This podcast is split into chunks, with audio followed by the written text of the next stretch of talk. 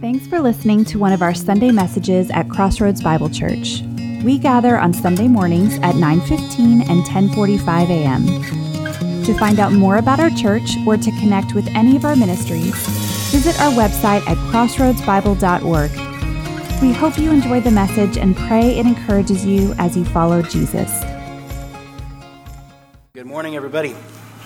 Um, so good to be here with you guys today. If you have a Bible of some kind, digital or otherwise, Luke 7:36 is where we're going to camp out for a little while.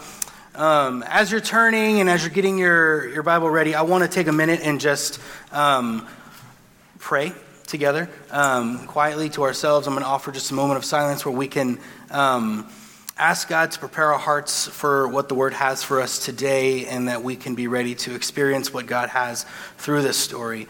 Um, and just pray for those in here that are that are struggling or maybe walked in here going through some sort of problem or emergency or crisis like people end up coming to church because of those things. So let's take a moment and just pray that what happens here today um, is is life-giving and encouraging and life-changing. So let's take a minute and just pray those things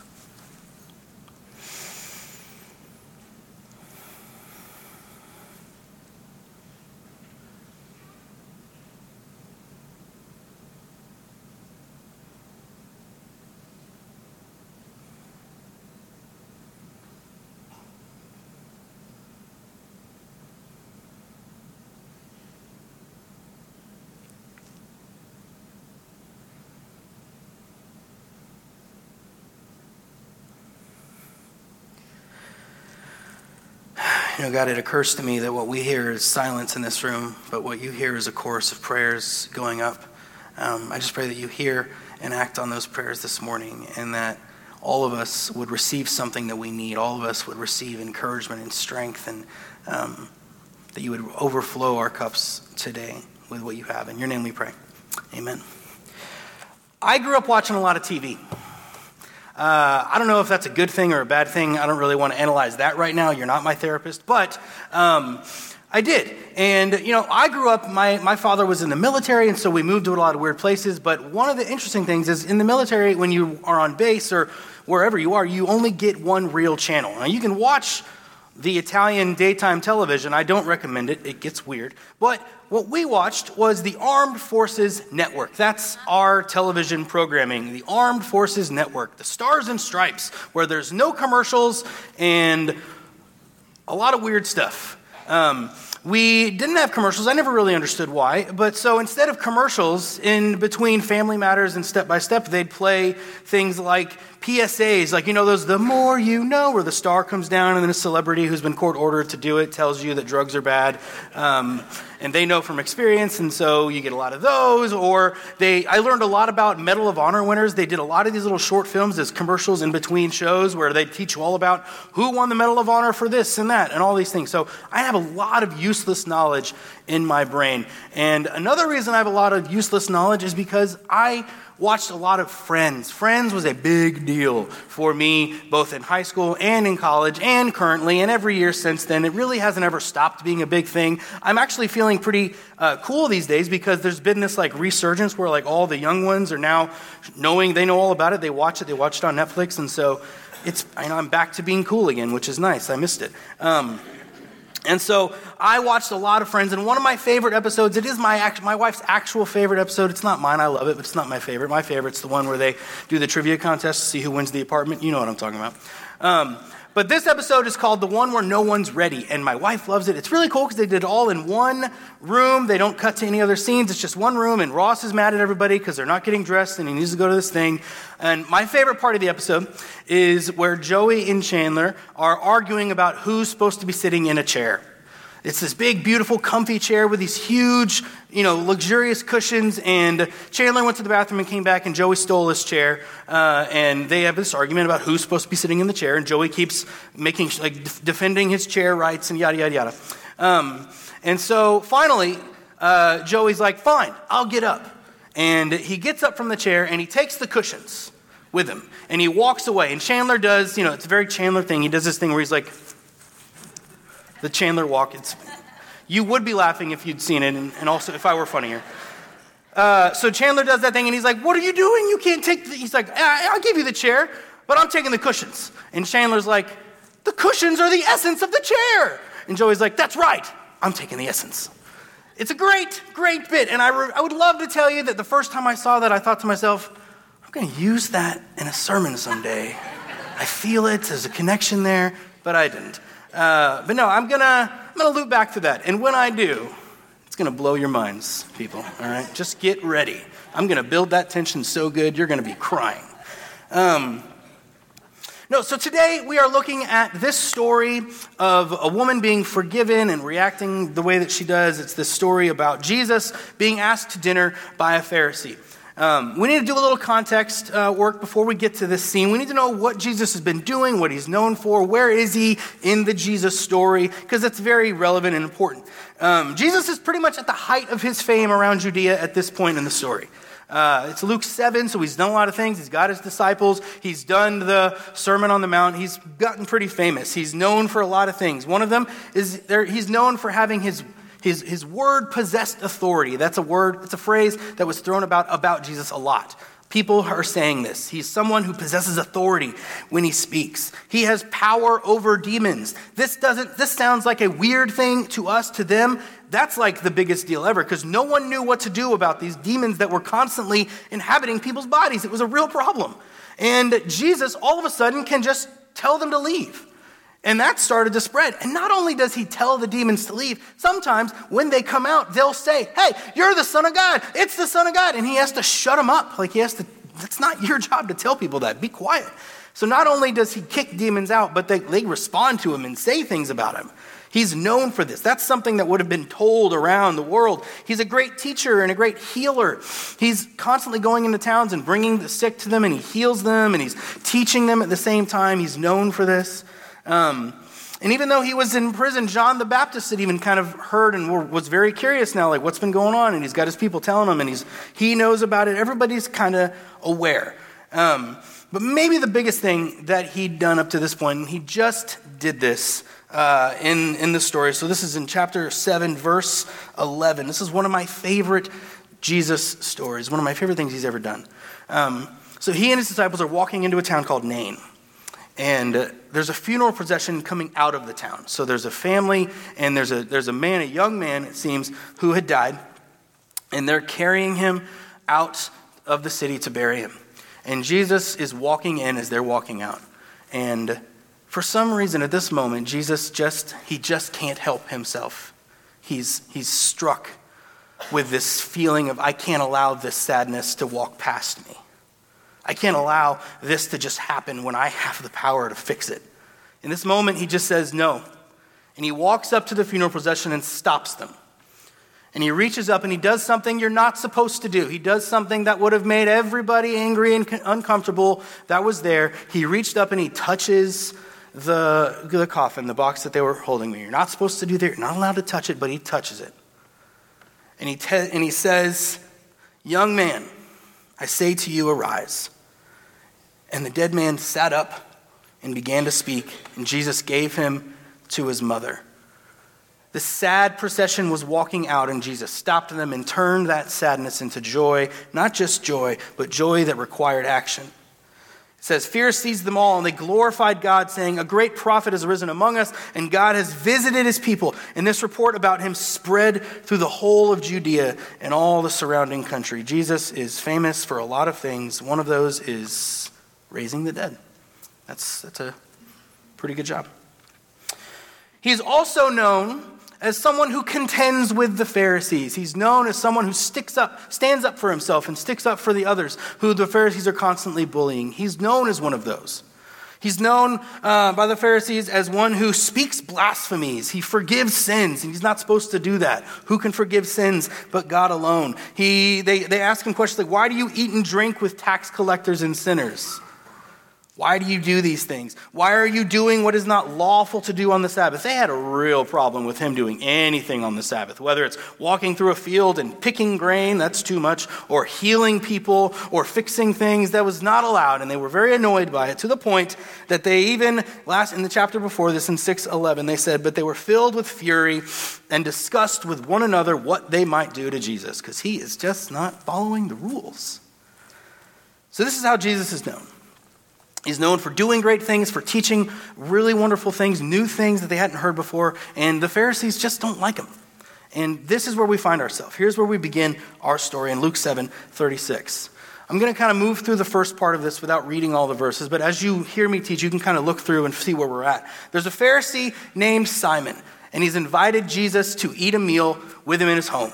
Now, this is not to be confused with Simon Peter or Simon the Zealot or Simon the Tanner, Simon. There's really too many Simons. I really think this is why Jesus one day was just like, you know what, Simon, you're Peter. I'm done with this Simon thing. Way too many Simons on this planet right now. You're Peter now, all right? That's just the way it is. Uh, so this is Simon the Pharisee.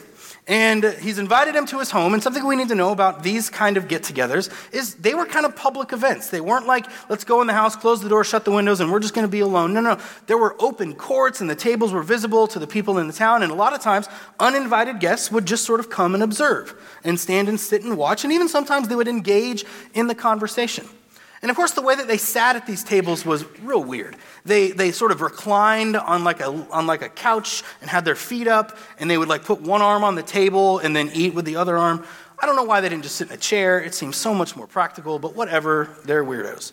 Um, so we've got a lot of men just sort of laying at a table, eating food, and their feet are out, and they don't have their shoes on because everybody took their shoes off. And that's sort of the scene that we see.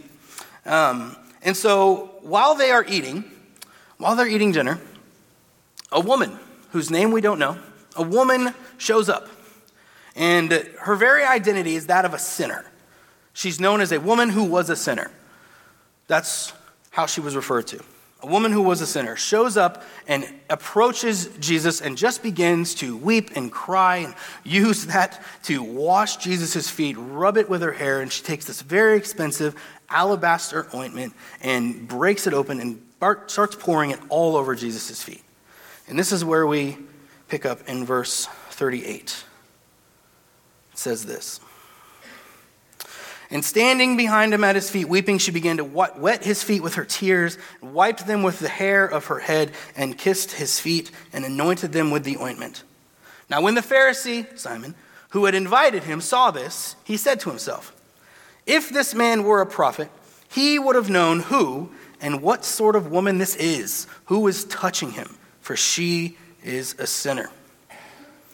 So, Simon saw this, and he whispered to himself, This ain't right. No prophet would do this. No prophet would allow this woman who is a sinner to come and touch him, let alone even talk to him. Clearly, this man is not who I thought he was. Let's, let's lean in a little bit on Simon to kind of understand this reaction a little bit. Simon's reaction reveals a good deal about who he was and his reasons for asking Jesus to the party. We can see clearly that he did not invite Jesus to this party as some sort of social equal that he wanted to just get to know. He invited Jesus to test him. He invited Jesus as a curiosity. What is the deal with this guy? Who is this guy really? Is he really as great and wise as he says he is? Is he really a great prophet? I need to figure this out. And so he invites him to this party where everybody can see. It's a win for him because he's seen with this really famous guy. And he gets to find out if he's better than him or not. And so he decides this, this lady's touching him. All right, well, he's not what I thought. He invited him as a curiosity. He did not offer him the typical hospitalities that one offers a guest. We see this here in a second when Jesus basically accuses him of this. He did not anoint his head with oil. He didn't give him oil for his head. He didn't allow him water to wash his feet. He did not give him these things. He just invited him as a curiosity. Now, I typically don't side with Pharisees in the stories. It doesn't usually go well for me. But I do have to say, I kind of get it. Kind of get it. Jesus is a celebrity, he's a big deal. And Simon wants to maybe cash in on some of that. And he wants to figure this guy out. He wants to test and see if this is real. I think sometimes maybe like if I if I could have like a celebrity over for dinner, like let's say I invited my uh, very good friend Jerry Seinfeld over for dinner. all right? Um, you know, we go way back. And if I invite him over for dinner, I'm probably going to forget to do a couple of the things I would normally do offer him a drink, show him where the restroom is, we can wash up. I'd probably just sit him down and really quickly start what I wanted to figure out. Is he really as funny in real life as he is on TV? Is he really as funny? You know, I'd, I'd do things like I'd, I'd, maybe bring out like a leather jacket and just lay it on the, on the table and like get it wet a little bit. Because this is one of his classic bits where he's like, Why does water ruin leather? Aren't cows outside a lot of the time? When it rains, do cows run up to the farmer? Hey, it's, it's all leather out here. We're getting wet. Do they do that? No. That's one of his classic bits. So I'd bring like a leather jacket and get it wet and just wait, like, it's wet. It's probably going to get ruined. Or I'd put like chopsticks on the table. One of my favorite Jerry Seinfeld bits. It's a little offensive, but I'm not being that way. He'll say things like, You know what I love about Chinese people? They're hanging in there with the chopsticks. They've seen the fork. They're sticking with the chopsticks. I love that bit. So I would lay out some chopsticks. I'd give them to him and just see, is he going to do it? Or I'd serve him like airline food, just see what happens. This is what I would probably do. So I almost kind of get it. I almost kind of get it that he's just checking in on this guy to see if he really is what everybody says he is. He'd heard all about this and he just had to figure out is this real? We also see from this what Simon expects from a prophet. How should prophets behave? Simon believes that a prophet would be one that would never allow an unclean sinner woman to come in and touch him. He probably assumed that if that happened, Jesus would say, I'm like, sweetie, I, I appreciate it. Please don't touch me. Please stop cleaning my feet. This is inappropriate. This is not allowed. Here's what you do. Okay? I, I'm, I'm special, and you're not. And you need to go to the, the temple and do all the appropriate sacrifices. Here's a pamphlet that you can use It'll show you all the things you need to do. Here's the certain animals that you can buy, and if you can't afford them, here's the, here's the substitutes. You know, I'd love to help you. Can we meet up tomorrow? I'll walk you through all this as long as you don't touch me. We should be fine. That's it seems like that's what Simon would have expected Jesus, this great prophet, to do, is to very politely sort of push the woman away. Stop this from happening. First, this woman should clean up her act because it's communicable, I guess. That's the thing, is they added on top of the law. The law said if you are physically ill, if you have certain illnesses, you need to stay away and not touch people.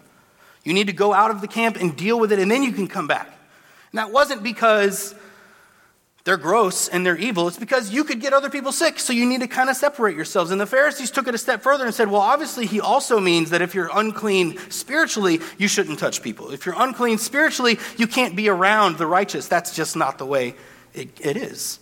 And they added on top of the law and made it more harsh and more strict. So, much like um, many of the issues, Simon was adding on to the law. And Jesus hears Simon and he answers him, starting in verse 40. He says, Jesus answering said to him, Simon, I have something to say to you. And he answered, Say it, teacher. And he goes into this parable. He says, A certain moneylender had two debtors. One owed 500 denarii and the other 50. When they could not pay, he canceled the debt of both. Now, which of them will love him more? Simon answered, The one, I suppose, for whom he canceled the larger debt. And he said to him, You have judged rightly. So he gives them this story. There's a man who owes 500 days of skilled labor worth of money. That's what a denarii is one day's worth of skilled labor. Now, skilled labor is not picking up one rock and moving it to another pile. Skilled labor is like fixing things that we don't know how to fix, maybe coming into someone's home and fixing things. Now, I just recently paid a guy like $180 to fix a lot of things in my house for a day, and so we'll go with that as like a standard of a day's wage for skilled labor. So that means that the man canceled a debt of $92,500 in our money. He just canceled it. And the other guy had a debt of $9,200. So these are the two debts that this man cancels. And he asks Simon, which of these loves the moneylender more? And he gives him the obvious answer because it wasn't really a question of the one who he canceled the larger debt, I suppose. And Jesus says, Yeah, you're right, he did. And then he goes on. He says, Do you see this woman? He doesn't say, There's this woman here. He doesn't say, You obviously see this woman. He makes sure that he asks the question Do you see this woman? Do you see her? I entered your house and you gave me no water for my feet, but she has wet my feet with her tears and wiped them with her hair. You gave me no kiss, but from the time I came in, she has not ceased to kiss my feet. You did not anoint my head with oil, but she has anointed my feet with ointment. Therefore, I tell you, her sins, which are many, are forgiven, for she loved much. But he who is forgiven little loves little. Simon, you treated me like a spectacle, something to be witnessed, observed, and tested. This woman who you did not invite, whom you believed to be less than, treated me with extravagant gratitude and love. Not only did she offer me water to clean my feet, but she used her tears and wiped them with her hair. Not only did she greet me with a kiss, but she has not stopped kissing that which many would say is maybe the grossest part of me. She not only anointed me with oil, but she anointed me with something so expensive and extravagant that it's irresponsible and foolish. She expressed gratitude and love because she could not help herself. In a, in a New Testament commentary, a guy, William Hendriksen, says this about Simon Simon is the typical Pharisee, absolutely sure of what the law demands of him, and completely incapable of discerning that there are circumstances when the law of love, love your neighbor as yourself, transcends the minutiae of prescribed ordinances and regulations. So he attributes Jesus' failure to denounce the woman for what she is as a defect in his spiritual insight. He assumes that because Jesus does not do what he would have done, that he's defective, he's wrong, this is not real. Because he believed that what the law demands of him is far more important than what love demands of him. Because, see, here's the thing we need to understand is that this woman, she did not come to receive forgiveness. She had already been forgiven, and this was her expression of gratitude and love because of that forgiveness. Hendriksen goes on, he says, The important point of the parable of the two debtors is that the woman's action does not earn forgiveness for her. It is rather the spontaneous devotion of one who is conscious of being forgiven already. Remission of great debt produces great love, and not vice versa. If she had shown up that night to receive love and forgiveness, Simon would have got on board with that. He would have been like, all right, come over here, honey. I'm the one with the connections at the temple. He's just a celebrity. He's not the one you need to talk. I'm the one with the power to help you get those pesky sins forgiven. Let's get, let's get to work. Let's figure out what all your problems are, and I'll give you all the right animals to go and fix the problem. That's what Simon would have done. But Jesus is, it's not the deal. She's already been forgiven. He's not proclaiming her forgiveness now, it's already happened. He is reminding her of her forgiveness. And this woman, the urge within her to express gratitude to Jesus was so irresistible that nothing could stop her from doing what she had to do. Now, listen to this one. This is, this is, a, this is a big one. This is one we need to walk away with. To the level that you understand your own brokenness and frailty, your own personal need for grace and mercy. That is your capacity to love others. The less you understand your own need for grace, the less likely you are to give it to others. This woman was acutely aware of her sinfulness and her brokenness and her need for forgiveness. Simon was not. Simon was not. And so, you know, some of us may be thinking that's, that's not fair. I've never done anything really bad. I'm not a, I've, I've never really had a huge problem with anything. I've never had this big, massive sin to forgive. I don't have much to be forgiven, so does that mean that I can't love God that much? No, that's not the point. It's not about whoever has the worst life before Christ is the one that's going to love him the best. That's not the point Jesus is making. What Jesus is making is saying all of us are the one that owed the 500. All of us owe a sin, owe a, a debt that we can't pay and none of them are more or less all of them are the same romans 6.23 the wages of sin is death not the wages of many sins is death not the wages of a certain amount a kind of sin is death the wages of sin all of it is death we all owe a debt that we can't pay, that we have no check to cash, that we have no savings to hold on to. We have nothing that can cover what we've done. And Jesus says, I know. I'll forgive it. I know. I'll fix it. Here, take my life.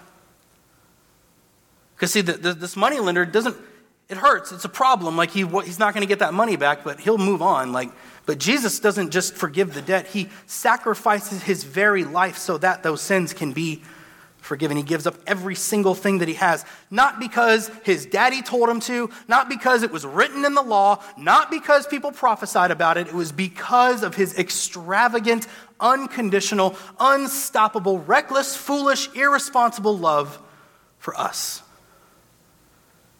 That he had to do that. He could not stop himself. He could not continue to watch the funeral procession move in. He had to stop and turn it around and turn it into something amazing and beautiful and life giving. We all owe a debt of death, and God has paid all of those debts. See, Simon, the tragic thing about Simon, the thing that kind of breaks my heart about Simon is he knew all the things about God, far more than this nameless woman will ever know memorized large portions of Scripture. You can't be a Pharisee without that stuff locked in your brain. It's just the way it is. He spent his whole life studying and devoting himself to understanding God and gaining more knowledge and gaining more understanding, but none of it turned into what it's supposed to. See, all of that dedication and devotion and understanding, it's meant to produce something, and that something is the essence of the gospel in the essence of the gospel, what Simon didn't get, but this woman clearly did, the essence of the gospel is just love. It's not anything really complicated, it's not some great theological point, it's just love. It's just love. Simon believed it was his great works and his devotion and his strict adherence to the law that saved him and that made him worthy of God's love. And this woman understood that nothing makes her worthy, and she can't believe that she still gets that love, so she had to do something extravagant. At the end of this story, in verses 48 to 50, Jesus is, is just done talking to the people. He wants to zero in on this woman. Verse 48, he says, And he said to her, your sins are forgiven. Then those who were at table with him began to say among themselves, Who is this who even forgives sins? Yada, yada. Jesus doesn't care. He, he keeps focusing on this woman. He looks her in the eye and says, Your faith has saved you. Go in peace.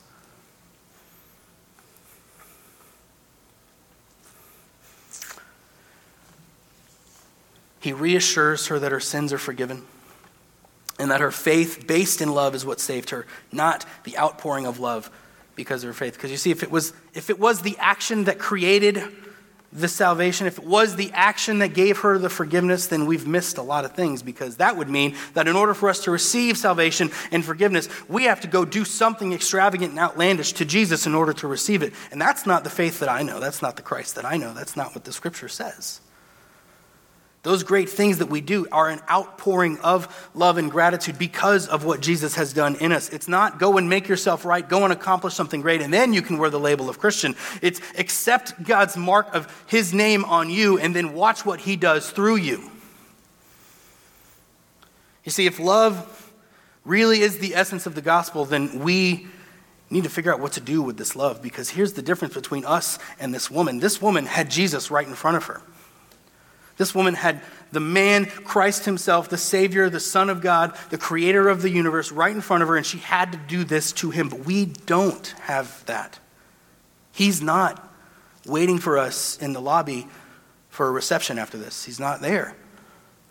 Spiritually, he's everywhere, we get that, but physically, I can't go and clean his feet. I can't go and wipe his feet with my tears. My hair is not long enough anyway. I can't do it. But what did Jesus leave us? See, the essence of the gospel is not just love vertically, the essence of the gospel is love horizontally. Loving the world around us, our neighbor. See, this woman exemplifies it. She had a sorrow in her heart, knowing that she was broken, that led to repentance. Clearly, she heard Jesus speak somewhere or heard somebody talking about Jesus speaking. It affected her and it changed her, and she recognized her need for repentance. And so she did. She accepted that repentance and she gave up that life. And that acceptance and understanding led to a gratitude that she didn't know what to do with, just this welling up of joy and love. And she realized that her life has been changed. She became so grateful to Jesus that that led to an action. She went home and she saw that alabaster jar. God knows where she got it, how she had it. That's an expensive thing. That's a year's wages worth of perfume there. I don't know why she had it.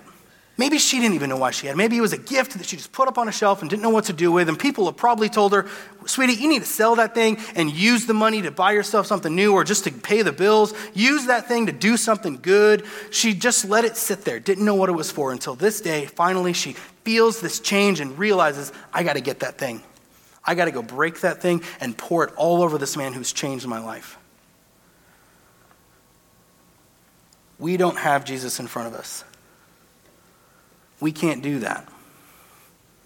But here's what Jesus says to do in Matthew 25 For I was hungry and you gave me food, I was thirsty and you gave me drink. I was a stranger and you welcomed me. I was naked and you clothed me. I was sick and you visited me. I was in prison and you came to me. And he finishes by saying this Truly, I say to you, as you did it to one of the least of these, my brothers, you did it to me. We don't have Jesus' physical body, so we can't do these things. What we have is our neighbor, is our coworkers, our family, the people we go to school with, the people we see every day. We have them. And if all we do is use our love and devotion and just, and this may sound weird and it's probably a scary thing to say from a pulpit type place, but if all you do is, is just spend your love on God Himself, and that's all you do, is you just pray great things to God and you give to the church, and that's a wonderful thing. Please do it. Um, if you just spend it that way, you're missing the point. You're missing the point. And I use this analogy with the students all the time. I have this neighbor kid that lives near us, and he's really good friends with my good friends with my kids, and he's nice to me. But if all of a sudden that, that affection just became centered on me, and he ignored my children, he didn't hang out with them anymore. Maybe he even said bad things about them and all he did was spend his time with me, I would not want to hang out with that kid ever again. If you treat my children less than what I think they're worth, I don't want to talk to you. I don't want to know you. It's why Jesus says things like later on, he says, You came to me, you said, I, have prophesied, I've done all these great things, I've healed in your name. But Jesus said, Yeah, but you didn't know me. And they're like, Of course we. He's like, No, you didn't clothe me when I was naked. You didn't feed me when I was hungry. You didn't visit me when I was sick. And they're like, Well, what do you mean? We never saw you when you were sick. We never noticed this. He said, Yeah, but those that you didn't see, that was me.